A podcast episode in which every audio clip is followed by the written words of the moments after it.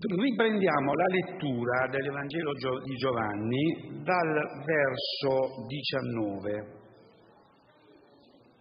Avete visto che dovevamo leggere tutto il capitolo, abbiamo letto una prima parte.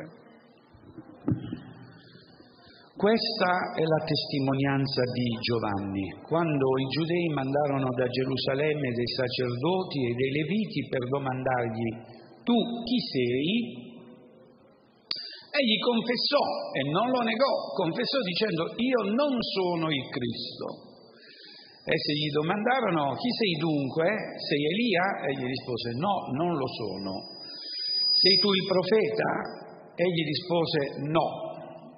Essi dunque gli dissero chi sei affinché diamo una risposta a quelli che ci hanno mandato, mandati. Che dici di te stesso? E gli disse io sono la voce di uno che grida nel deserto raddrizzate la via del Signore, come ha detto il profeta Isaia. Essi erano stati mandati da parte dei farisei. Lo interrogarono e gli dissero, perché dunque battezzi se tu non sei il Cristo, né Elia, né il profeta? Giovanni rispose loro dicendo, io non battezzo, io batteggio in acqua, in mezzo a voi è presente uno che voi non conoscete, colui che viene dopo di me, al quale io non sono degno di sciogliere il legaccio dei calzari. Queste cose avvennero in Betania, di là dal Giordano, dove Giovanni stava battezzando. Il giorno seguente Giovanni vide Gesù che veniva verso di lui e disse, ecco l'agnello di Dio che toglie il peccato del mondo. Questi è colui del quale dicevo, dopo di me viene un uomo che mi ha preceduto perché egli era prima di me. Io non lo conoscevo, ma appunto perché egli si è manifestato a Israele, io sono venuto a battezzare in acqua. Giovanni rese testimonianza dicendo ho visto lo Spirito scendere dal cielo come una colomba e fermarsi su di lui. Io non lo conoscevo, ma colui che mi ha mandato a battezzare in acqua mi ha detto, colui sul quale vedrai lo Spirito scendere e fermarsi è quello che battezza con lo Spirito Santo. E io ho veduto e attestato che questi è il figlio di Dio. Il giorno seguente Giovanni era di nuovo là con due dei suoi discepoli e fissando lo sguardo su Gesù che passava disse, ecco l'agnello di Dio i suoi due discepoli, avendolo udito parlare, seguirono Gesù. Gesù voltatosi e osservando che lo seguivano, domandò loro, che cercate? Ed essi gli dissero, Rabbi, che tradotto vuol dire maestro, dove abiti? Egli rispose loro, venite e vedrete.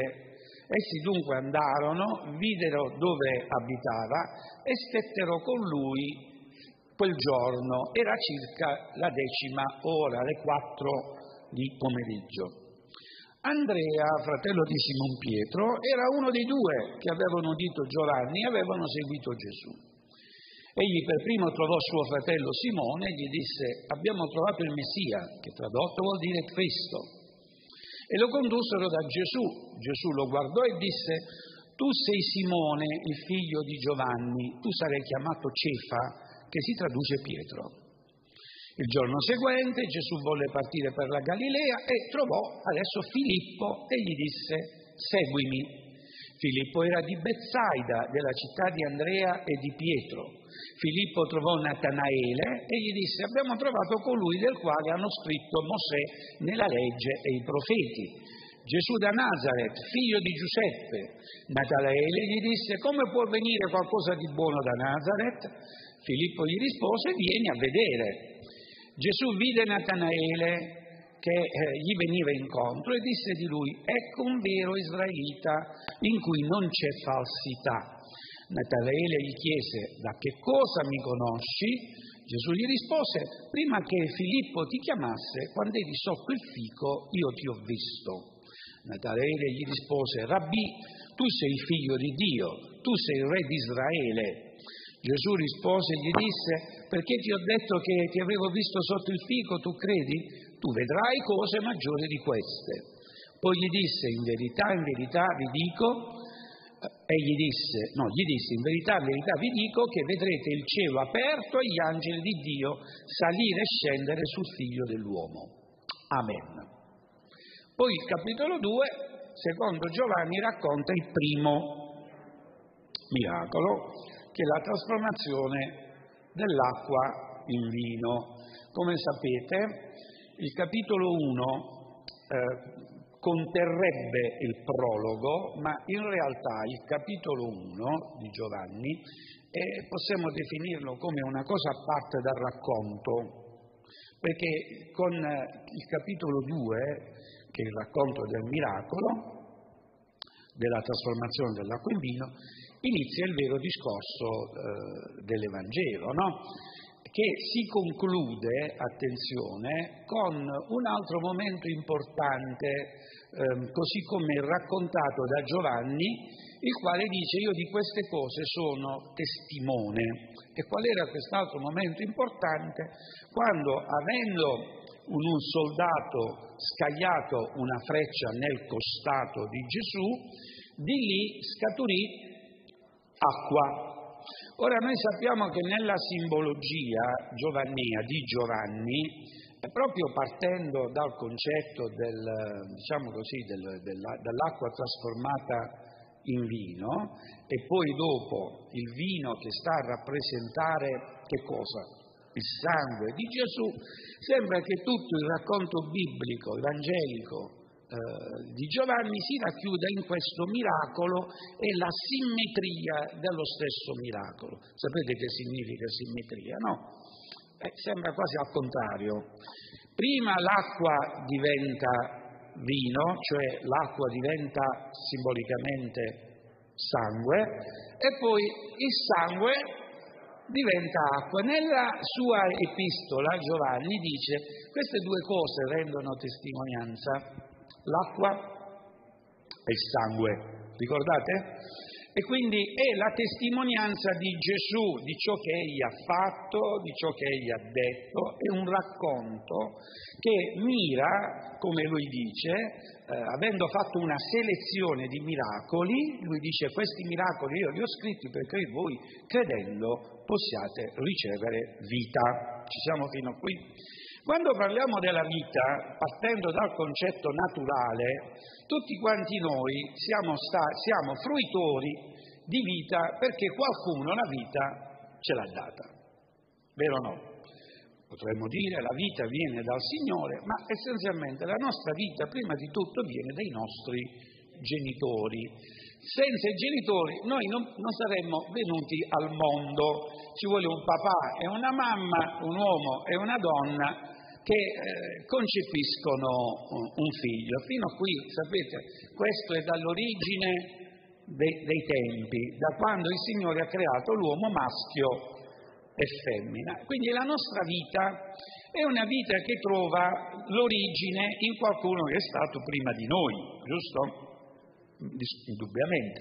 Se voi andate al comune, nei vostri comuni, comuni di appartenenza, c'è l'anagrafe L'anagrafe racconta eh, effettivamente a un nominativo qual è l'origine di questa persona e quindi c'è il nome del papà, c'è il nome del nonno. Avete sentito che adesso c'è una legge anche in Italia, l'hanno messo, dove dobbiamo dare il doppio, non capito se per legge bisogna farlo per forza, eh, bisognerebbe, non l'ho capito, l'approfondiremo, il doppio cognome. Io poi non so, e quando poi c'è, c'è l'altra generazione, sono quattro i cognomi, non lo so, poi sono 16, poi 32 e poi 64, sarebbe troppo, quindi qualcuno molto probabilmente farà una selezione di, di cognomi. Io non so come faranno a scuola quando devono fare l'appello, con tutti i cognomi.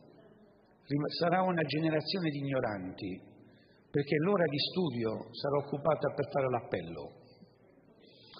Ok, i nomi, i nomi nella Bibbia li troviamo eh, proprio per eh, storicizzare, dicevamo in uno studio biblico, perché sapete che la Bibbia è, è inserita nella storia, giusto? La Bibbia è inserita nella storia. Dicevamo che secondo gli ebrei, proprio calcolando ehm, così l'età risalendo attraverso l'albero genealogico, ecco la genealogia, si riesce a dire da quando tempo Adamo sarebbe uscito fuori dal giardino di Eden, ok? E secondo gli studi dei, dei, dei rabbini e quindi la tradizione rabbinica, eh, l'umanità avrebbe 5.775 anni, 72, non mi ricordo più.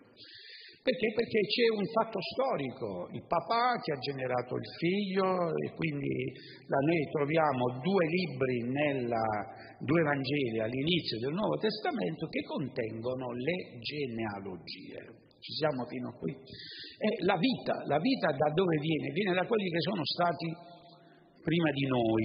E queste due genealogie che troviamo nell'Evangelo di Matteo e nell'Evangelo di Luca sono due genealogie che vanno storicamente nel senso contrario. Una parte da Gesù e risale, l'altra parte da Abramo e riscende.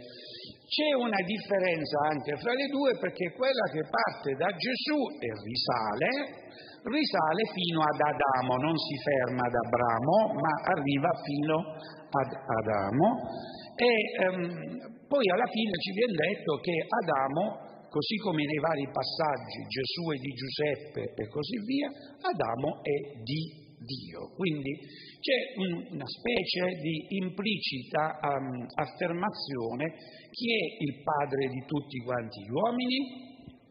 È Dio. Amen, siamo tutti d'accordo su questo.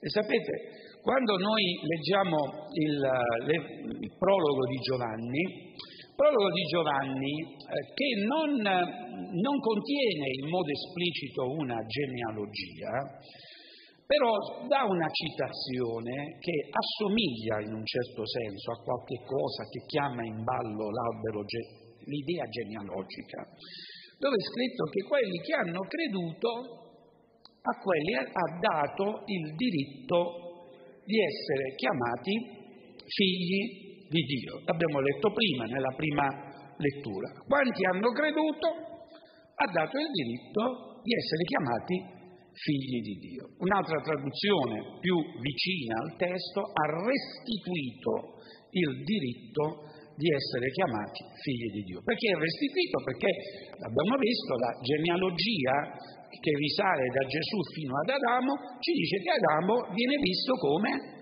figlio di Dio. Dio è padre è vero, di tutta l'umanità. Ora, c'è qualcosa allora di genealogico nel primo capitolo di Giovanni, altro che se noi leggiamo i primi versi ci viene detto nel principio e era la parola di Dio e sembra quasi che Giovanni si, si occupi, si preoccupi di dirci una cosa importante. Tutto ha inizio lì, prima non c'è niente. Chiaro? E laddove qualcuno, sapete che già al tempo di Giovanni c'erano le prime eresie che cercavano di ridimensionare la figura di Gesù al limite portandolo un po' come oggi ancora fanno i testimoni di Geova, l'idea della prima creazione. Bene ricorderete, sapete questo, questo tipo di intercalare lo fanno gli studiosi quando devono fare delle conferenze e per far capire che loro capiscono e gli altri no, fanno così. Come ben sapete, io adesso se vi dico, è vero, che cosa dice il capitolo 19, eh, quanti si ricordano cosa dice il capitolo 19? Allora ve lo devo dire io. Io se non avessi studiato stamattina, eh, non l'avrei nemmeno io ricordato, va bene? Allora, come ben sapete, il capitolo 19 inizia con um, di, dell'Apocalisse con la descrizione del ritorno del Signore. È importante il capitolo 19, eh? il ritorno del Signore. Eh, ecco che viene visto il cielo che si apre, il Signore che eh, viene con, con le schiere e ha un nome che nessuno conosce e poi dice però qual è il nome, quindi c'è una rivelazione del nome, il suo nome è la parola di Dio. Amen. Qual è il nome di colui che torna? È la parola di Dio. E sapete, questa parola di Dio che torna è, è, è, un ritorno in realtà perché la prima volta non è venuto come la parola di Dio, ma è venuto come l'agnello di Dio. È vero che abbiamo letto questo, l'agnello di Dio. Però attenzione a Giovanni che non scrive una vera e propria genealogia, ma ha la necessità di dire da dove sono venute le cose, non dice l'agnello di Dio era presso Dio, ma dice la, nel principio era la parola. Quindi possiamo dire una cosa, che oggi chi è in mezzo a noi si chiama la parola di Dio. Voglio dirti una, un fatto importante. Sapete che l'Apostolo Paolo ha fatto un'esperienza, immaginate quante volte l'Apostolo Paolo avrà predicato. Lui predicava ogni, in ogni momento, no? Diceva poi infatti, eh, approfitta di ogni occasione. E seguitemi questo passaggio che è pertinente.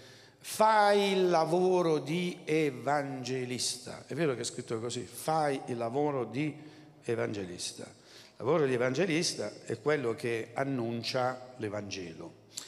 E lui si è accorto nella sua vita che, come può succedere a tutti quanti noi, come ben sapete, che tante volte noi possiamo avere più, più forza nella testimonianza e altre volte ne abbiamo meno.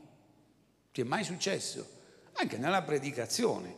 Alcune volte sei più ispirato, altre volte sei meno ispirato. Altre volte diremmo così, scusate anche se può essere riduttivo nel ministero di Paolo, alcune volte la azzecchi, altre volte non la azzecchi.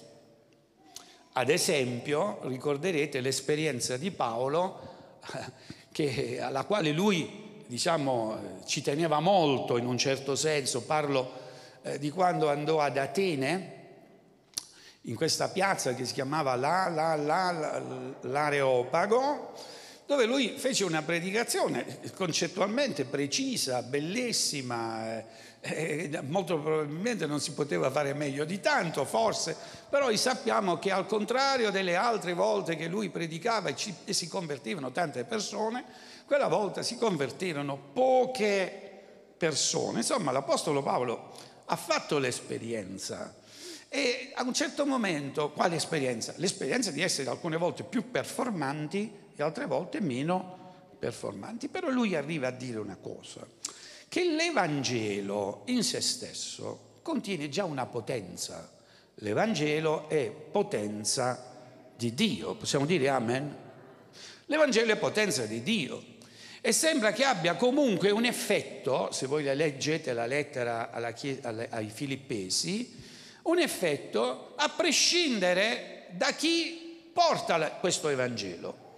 Insomma, l'Evangelo vive al di là della predicazione, o meglio del predicatore. Il predicatore può essere più o meno ispirato, il predicatore può essere più o meno in comunione, il predicatore può essere più o meno santo, l'Evangelo rimane l'Evangelo. È chiaro questo discorso.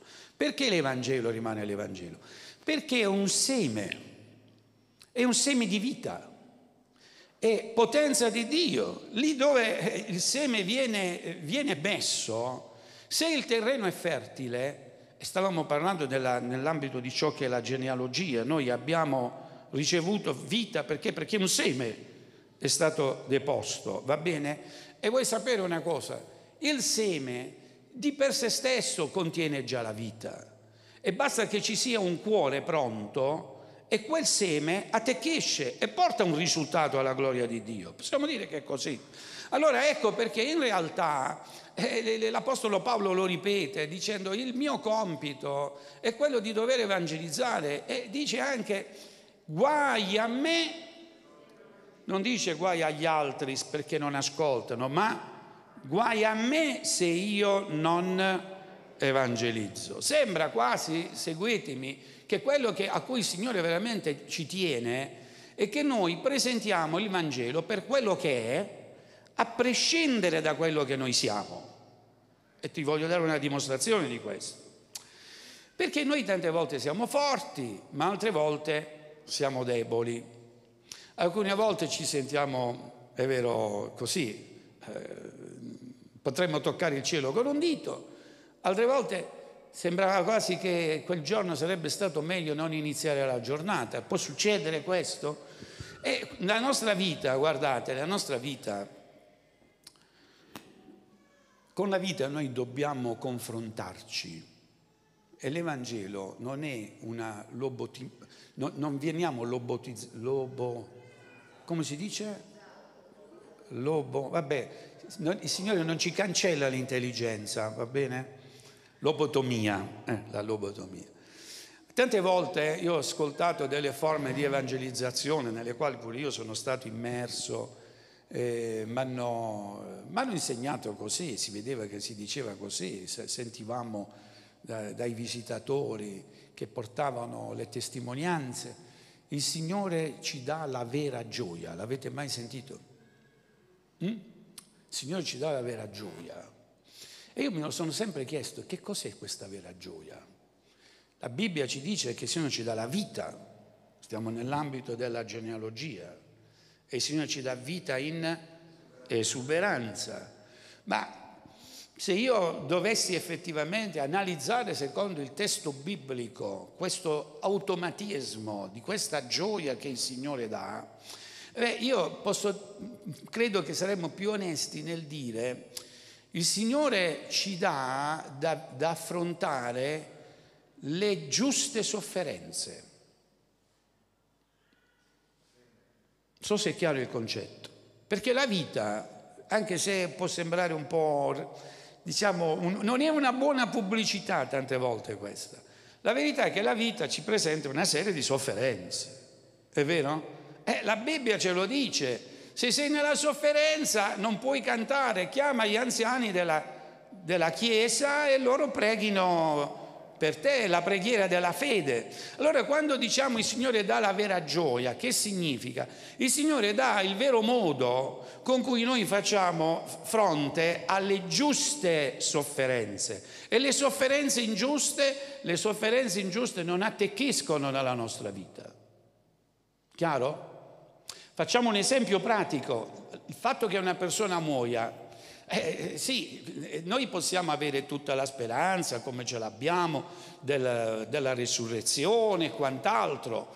Sapete, l'Apostolo Paolo è intervenuto per consolare le persone che a quell'epoca perdevano i propri cari e avevano una doppia tristezza rispettivamente a noi. Perché? Perché dicevano, ma il Signore sta per tornare, ma guarda un po', adesso è, è, è morto il nonno, se qualche altro giorno, perché pensavano che il ritorno del Signore fosse imminente, noi, eh, è vero, lui non sarebbe morto. E l'Apostolo Paolo per consolare, infatti dice, consolatevi con queste parole. E se abbiamo bisogno di consolazione significa che stiamo vivendo la sofferenza.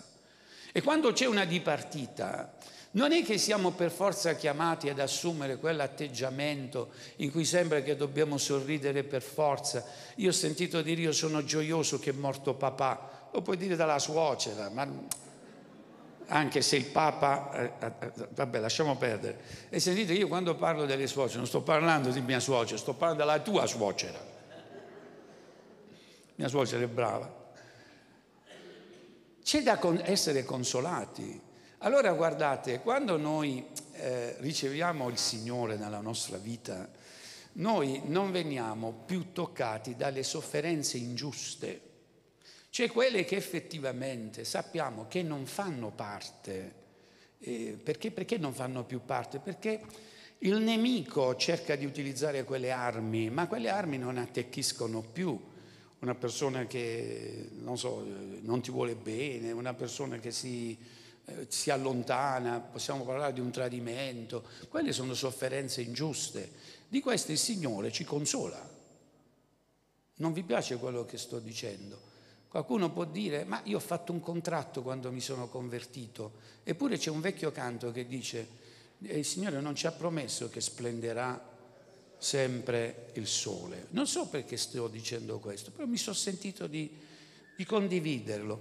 Quindi eh, il Signore eh, tramite Liu disse ad Eli, il Signore ci parla attraverso le sofferenze. E questa è la vita, chiaro? Che significa che piangiamo sempre? No.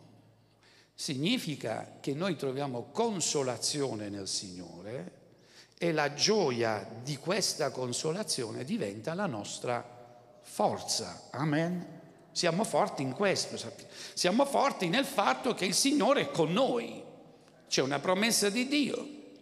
Tornando adesso alla questione, è vero, della genealogia, la genealogia inizia, secondo Giovanni, da un punto di partenza oltre il quale non ci può essere nulla. E guardate, non parla del Padre, non parla dello Spirito, ma di chi parla? Della parola. Al principio di ogni cosa era la parola.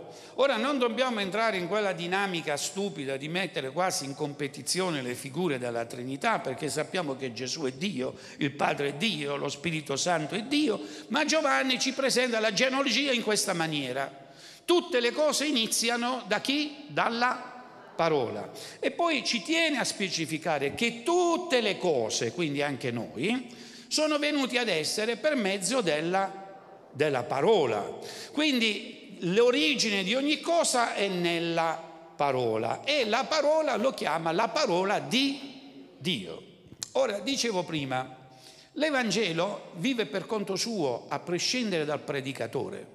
Perché? Perché l'Evangelo è la parola di Dio. Voglio farti una domanda. Credi tu che questa mattina la parola di Dio è in mezzo a noi? E chi è la parola di Dio? È il donatore della vita. Tutte le cose vengono da Lui. Non siamo qui per dire Signore adesso dammi un sorriso ebete, ma possiamo dire Signore dammi vita. Amen. Signore dammi quel qualcosa di cui io ho bisogno. Signore tu sei la mia forza. La parola di Dio, a prescindere da Aldo, che può essere più o meno bravo nel presentarla, però la parola di Dio è in mezzo a noi e colui che torna è la parola di Dio. Allora, all'origine di ogni cosa è la parola di Dio, colui che torna è la parola di Dio, colui che è in mezzo a noi questa mattina è la parola di Dio. E bisogna che noi riusciamo a comprendere questo. Il Signore è qui pronto perché tutte le cose che Lui ha parlato sono vere per noi. E tutte quelle promesse ci riguardano. E ogni cosa, come è scritto, tutte le cose che io dico, può dire la parola, nessuna delle cose che io ho detto torna indietro senza aver avuto il suo compimento. Possiamo dire gloria al Signore questa mattina. Bene. Ci parla della parola e poi Qual è la genealogia? Dove sta la discendenza? Ora, noi sappiamo che di questo si sono occupati gli altri due Evangeli. Di che cosa si occupa invece Giovanni in questa prospettiva teologica di dire chi è Gesù? Gesù è colui che dispensa il battesimo dello Spirito Santo. Amen. L'abbiamo letto prima. Lui è colui che battezza con lo Spirito Santo. E qual era questa necessità? Perché si aspettava questo? Perché guardate, c'erano state molte profezie nell'Antico Testamento in cui già in un certo senso preannunciando il limite della legge eh, mosaica, sapete, il Signore aveva già detto, io scriverò le, le, le, le mie leggi nei vostri cuori, fino a quando questi, queste leggi sono fuori, eh, sono esterne a noi, ma se le parole vengono scritte dentro di noi le cose cambiano. Ricorderete che anche nella dispensazione, nell'affidamento della legge, la prima volta il Signore aveva intagliato lui le tavole, ricordate, almeno il film l'avete visto, quanti ricordano il raggio laser lì che taglia le, mm, le tavole? E Mosè prese le tavole che Dio aveva tagliato, giusto? Proprio la tavola, la pietra. E Dio che aveva scelto la pietra e quindi l'aveva data a Mosè. Sappiamo alla fine di quelle pietre ci fu stato veramente un coraggio, più che coraggio c'è stata un'ira da parte di Mosè, perché quando vide che il popolo si era fatto un idolo, prese le pietre e le ruppe. Io non l'avrei fatto, eh, ma evidentemente eh, possiamo anche dire per, per, per, Mosè il fuoco per la tua casa è come eh, l'amore, lo zelo per la tua casa è come un fuoco che mi, mi consuma. Lui ruppe queste tavole. Poi per farle scrivere il Signore disse no, adesso le prendi tu le tavole e quindi te le ritagli tu e mi porti tu le taglie, io scriverò eh, le pietre, io scriverò su quelle pietre che tu mi porterai. Quelle pietre sono i nostri cuori. Amen. Perché dopo il peccato eh, noi abbiamo rotto la, l'alleanza con Dio. Dopo il peccato c'è da prendere il nostro cuore e dire Signore, scrivi. Amen. Signore, scrivi la tua legge dentro di me. Lo devo ripetere. Signore, scrivi la tua legge. Sapete che la legge era chiamata la parola. I dieci comandamenti erano chiamati le dieci parole. All'origine di ogni cosa c'è la parola. È come dire, Signore, Signor Gesù, scriviti nel mio cuore. Amen. Se ricordate che c'è un bel premio in Apocalisse, un po' enigmatico. Io darò una pietruzza bianca, è vero? È un nome, è un nome, insieme al mio nome, è vero che dice così. E quindi sapete che il nome del Signore è scritto dentro di noi. Questa parola è dentro di noi, ma come viene incisa? Giovanni e i, e i, profeti prima di Giovanni sapevano bene che questo sarebbe stato un compito, un lavoro dello Spirito Santo. Possiamo dire amen? È lo Spirito Santo che ci convince. È lo Spirito Santo che ci istruisce, è lo Spirito Santo che ci comunica la presenza del Signore. Anche questa mattina è lo Spirito Santo che ti fa dire che tu sei figlio di Dio e anche questa mattina lo Spirito Santo è Lui che ti comunica la presenza della parola in mezzo a noi. E quindi c'era bisogno di qualcuno che battezzasse con lo Spirito Santo. Voi sapete che cosa significa eh, battesimo? Significa essere immersi. Siamo immersi nello Spirito, che bella cosa gloriosa. Io ricordo quella bella profezia di, di Gioele eh, in cui è scritto il Signore dispenserà lo Spirito su ogni persona, grandi, piccoli, ricchi, poveri. Questa è una cosa che vi, farà, vi, vi risuonerà nelle orecchie come una cosa straordinaria. Ricorderete che Pietro nell'iniziare la prima evangelizzazione, evangelizzazione iniziò dicendo quello che voi avete oggi visto non, non è un, un, atto di ubriachezza, ma è quanto è stato preannunziato nella profezia di Gioele. Insomma, c'era bisogno che venisse colui che avrebbe battezzato nello Spirito Santo. Quello è il segno. E il segno per Giovanni, lui lo, diciamo, lo, lo, l'ha ricevuto direttamente da Dio, dice, eh, il Signore gli aveva detto, quando tu vedrai lo, la colomba scendere su uno che verrà a farsi battezzare da te, quelli, quegli è colui che battezza con lo Spirito Santo. Allora, al principio era la parola, e la parola è Dio, amen, è la parola che fa, battezza con lo Spirito, è la parola di Dio in mezzo a noi e cosa fa? Battezza con lo Spirito, amen. È difficile dirlo, puoi dire amen, battezza con lo Spirito. Andiamo avanti, sempre sull'aspetto della genealogia. È lo Spirito che è il seme in noi, perché è lo Spirito che attesta al nostro Spirito che siamo diventati figli di Dio, che in un certo senso ci dà il diritto e ci rassicura del fatto che siamo entrati nella genealogia del Signore. Come nella genealogia? La genealogia non sono le cose che riguardano quelli di prima, no, c'è una genealogia, diciamo così, che ci parla degli avi, ma c'è anche una genealogia che parla della posterità. Giusto? Che significa posterità? Quelli che vengono dopo di noi. Quella famosa frase, i posteri l'ardua sentenza. A quelli che vengono di noi, quelli che vengono dopo di noi ci diranno c'è la posterità. E dove sta la posterità? E poi è importante la posterità. Beh, sentite, ehm, la posterità non è prevedibile, è vero? Quanti di voi possono dire se avranno ancora dei figli? Vabbè, di quelli che possono ancora averli, ovviamente. Posterità. Come sarà questo? Maschio, femmina, alto, basso, intelligente, poco intelligente. Chi, chi può parlare della posterità? Qualcuno di noi può parlare della posterità. Tu puoi, puoi immaginare, no? Come mi disse quella sorella una volta, fratello Aldo, che ti devo dire? Io desideravo tanti femminucci, ho avuto tutti maschietti. Eh, eh, ho capito, tu puoi desiderare quello che vuoi, però della posterità possiamo lasciare questo nelle, nelle mani del Signore. Il giorno che ci diranno che se vuoi puoi decidere anche il sesso di tuo figlio, io lì inizierei a dire c'è qualche cosa che non va. Queste sono cose che vogliamo lasciare. Non siete d'accordo?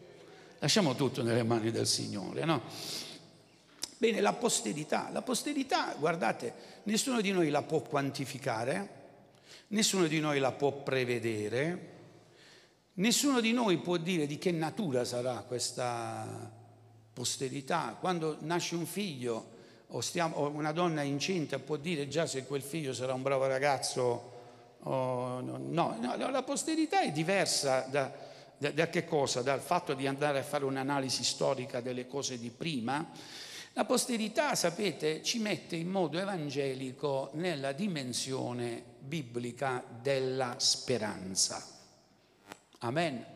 Della speranza. Io so una cosa, la Bibbia ci dice per noi che la speranza in Dio non delude. È vero, non delude, la speranza in Dio, quelli che confidano nel Signore non saranno mai confusi, è scritto così. E quindi la speranza della posterità, è vero, è nel Signore. E una cosa il Signore rassicura, che se noi siamo nella sua volontà, questa posterità, che noi oggi non vediamo, però di una cosa ci dice sicuramente che la posterità c'è. Ti dico nemmeno ci sarà, ma già potenzialmente c'è.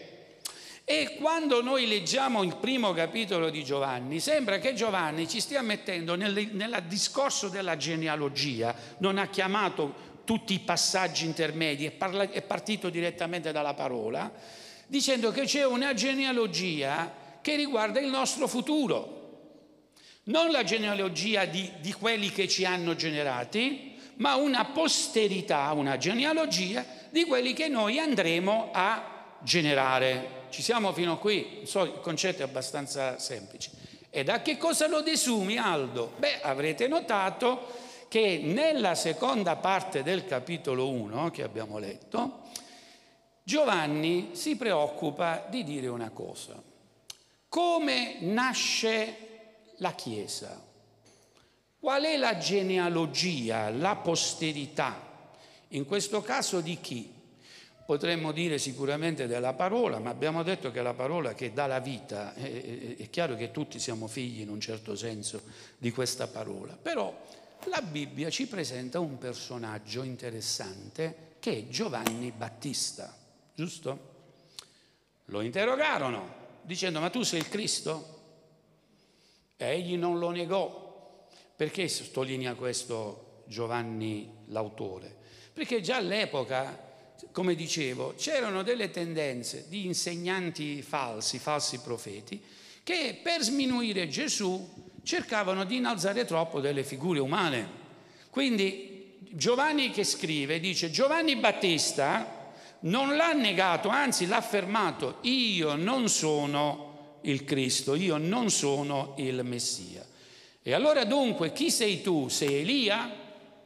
Sei il profeta? E Giovanni disse semplicemente, sentite, consideratemi come uno che parla, la voce che grida nel deserto, che parla, io che faccio? Ora guardate Giovanni, la Bibbia ci dice, parlo di Giovanni Battista, non ha fatto miracoli, no? Avete mai letto di un miracolo di Giovanni Battista? La risurrezione del morto di Giovanni Battista, la moltiplicazione dei panni di Giovanni Battista? No. Ti faccio la domanda però, la gente andava da Giovanni per farsi battezzare, sì o no?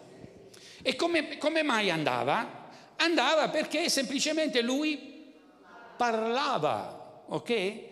Lui è per antonomasia il predicatore che non fa miracoli, però c'è la parola e abbiamo detto che la parola vive al di là di quello che noi siamo. Infatti Gesù disse, ma che siete andati a vedere nel deserto? Richard Gere. Quante sorelle piace Richard Gere? Non alzate la mano. Che siete andati a vedere nel deserto? Uno vestito di splendidi vesti. Poi siete andati a vedere uno che sembrava pure brutto perché non si curava. Sapete qual era la dieta di Giovanni Battista? Le cavallette.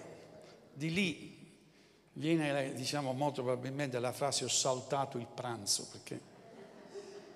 Oppure le cavallette saltate, è normale. non era un bello spettacolo questo Giovanni, no?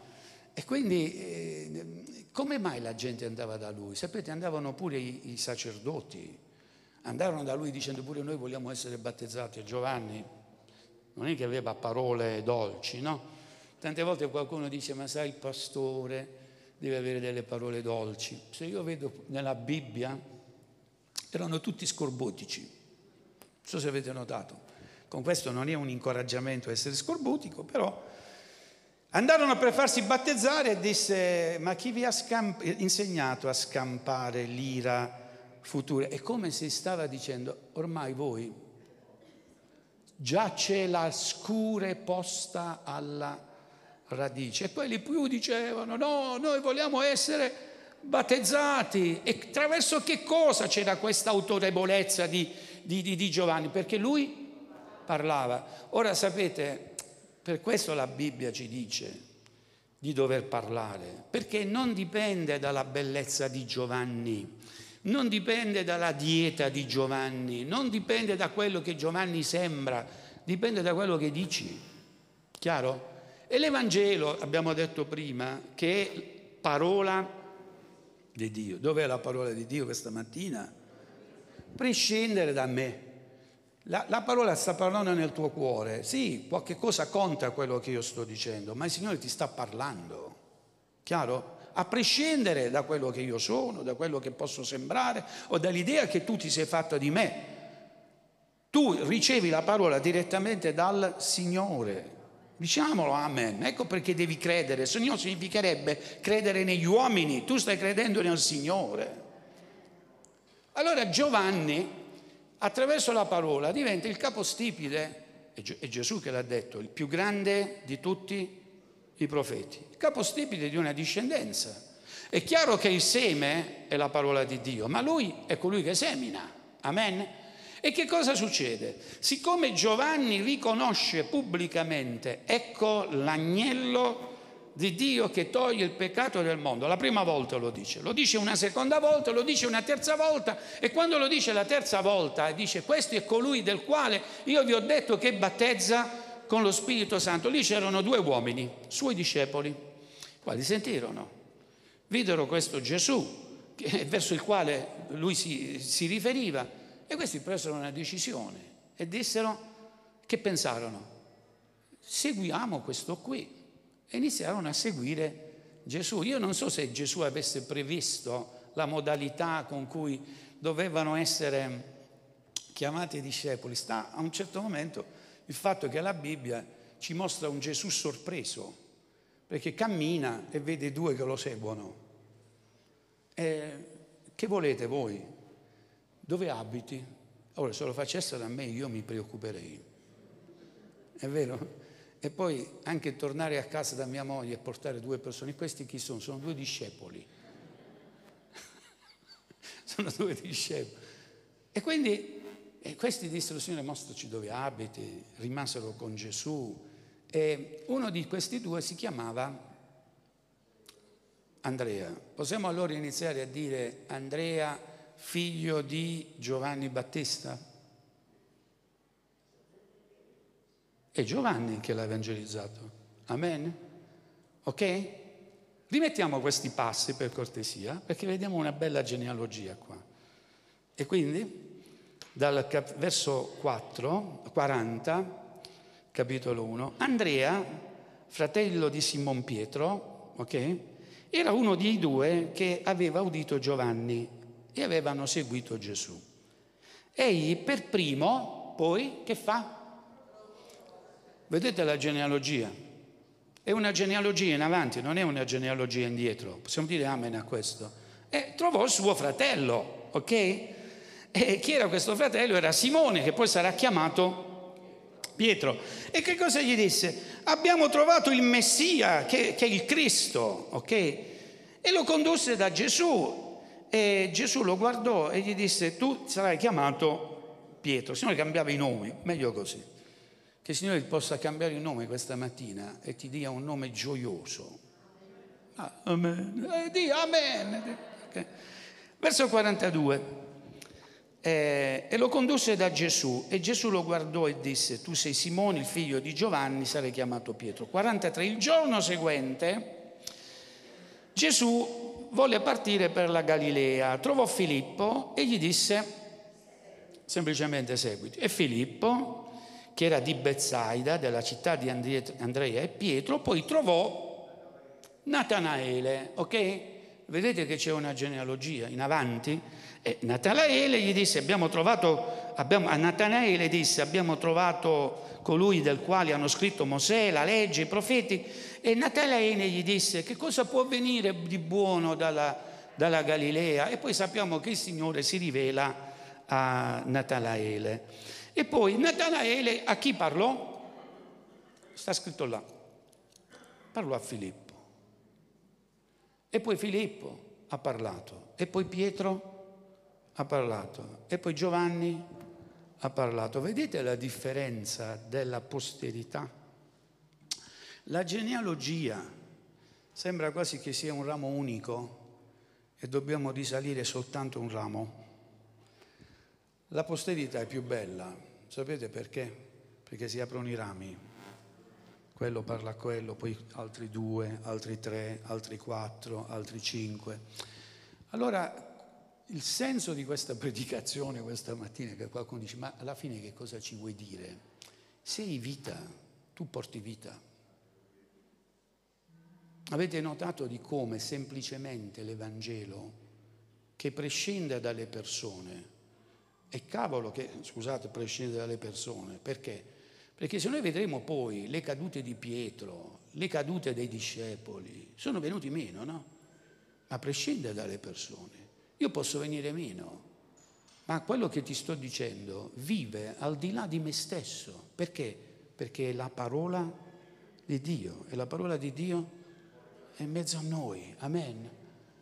La parola di Dio era, è e sarà colui che era, che è e più che sarà, brava, che, che viene, gloria a Dio per questo, la parola di Dio che viene. Allora, la prossima volta che trovi una persona, non ti preoccupare di parlargli, perché dice, ma io sto, io sto male io. Sapete quanta gente che era magari nella difficoltà ha parlato e nonostante fossero, fossero nella difficoltà, il Signore si è servito di quelle parole per incoraggiare gli altri. Quante persone magari sono nella difficoltà economica e, e devono parlare ad altri, che cosa gli devono dire? che Dio ti può abbondare. Una persona malata, e cosa devono dire agli altri? Che Dio ti può guarire. Una persona che è sola, cosa può dire agli altri? Il Signore ti dà una famiglia. Una persona che è depressa, cosa può dire agli altri? Il Signore è la tua forza. Sapete che in quest'atto c'è l'atto di creazione, quello primordiale. Tutte le cose sono venute ad essere a motivo della parola.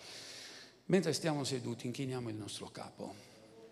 Alleluia. E non dimentichiamo che la parola di Dio è in mezzo a noi.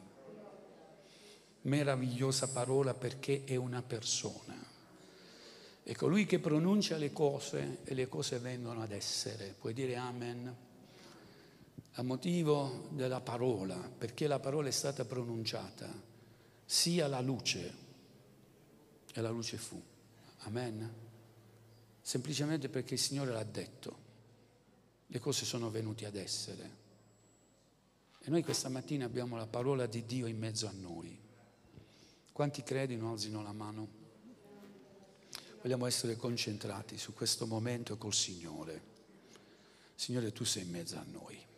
Gloria al tuo nome. Dillo con me, gloria al tuo nome, Signore. Glorifichiamo il nome del Signore. Glorifichiamo il nome del Signore. La parola che ha fatto ogni cosa, la parola che ha creato, Dio stesso è in mezzo a noi. E questa mattina ci vuole benedire, ci vuole consolare, vuole allontanare le sofferenze ingiuste dalla nostra vita, vuole mettere quella pace nei nostri cuori. Ecco, sì, Gesù ci dà la pace. E Gesù ha detto io vi do la pace non come il mondo la dà, io vi do la vera pace. Amen. Ecco cosa ci dà il Signore. Io non so quale sia la situazione nella quale tu stai vivendo, conosco alcune situazioni perché alcuni di voi mi fanno partecipe di alcune necessità, di alcune sofferenze. Umanamente non confido in niente, perché la parola di Dio è in mezzo a noi. Amen, perché il Signore è in mezzo a noi. Io credo che il Signore può fare ogni cosa. Il Signore può liberare, il Signore può far prosperare, il Signore può guarire e sapete è una parola quella che dico che prescinde da me, perché la parola vive al di là del predicatore. L'unico in cui c'è stata questa perfetta sovrapposizione identitaria è stato in Gesù. Gesù predicava essendo la parola. Amen e noi abbiamo fiducia in Lui. Allora, sapete, oggi è un giorno particolare perché un po' di la legge italiana ci sta dando delle possibilità di poter interagire un po'. E io vorrei questa mattina che noi possiamo pregare gli uni per gli altri. È da tempo che non l'abbiamo fatto, ma sento nel cuore oggi di condividere un momento insieme. Quanti possono dire amen a questo? Oh Signore, abbiamo così bisogno di parlare di te ai nostri fratelli e alle nostre sorelle anche a quanti non credono. Signore, questa mattina tu sei in mezzo a noi e noi parleremo di te. Amen. Signore, io sono debole ma parlerò di te. Signore, io sono ammalato ma parlerò di te. Signore, io sono stanco ma parlerò di te. Signore, io vengo meno, sbaglio, pecco, ma parlerò di te. Puoi dire amen? Io, Signore, proclamo il tuo nome questa mattina e voglio dirti, Signore, grazie per ogni cosa. Alleluia. Glorifichiamo il nome del Signore. Se c'è qualcuno questa mattina che vuole condividere insieme un momento di preghiera in cui innalziamo colui che è in mezzo a noi, e crediamo, a prescindere da quello che è la nostra condizione umana, che il Signore può fare ogni cosa. Amen. Vogliamo venire avanti. Vieni avanti e pregheremo insieme. Alleluia.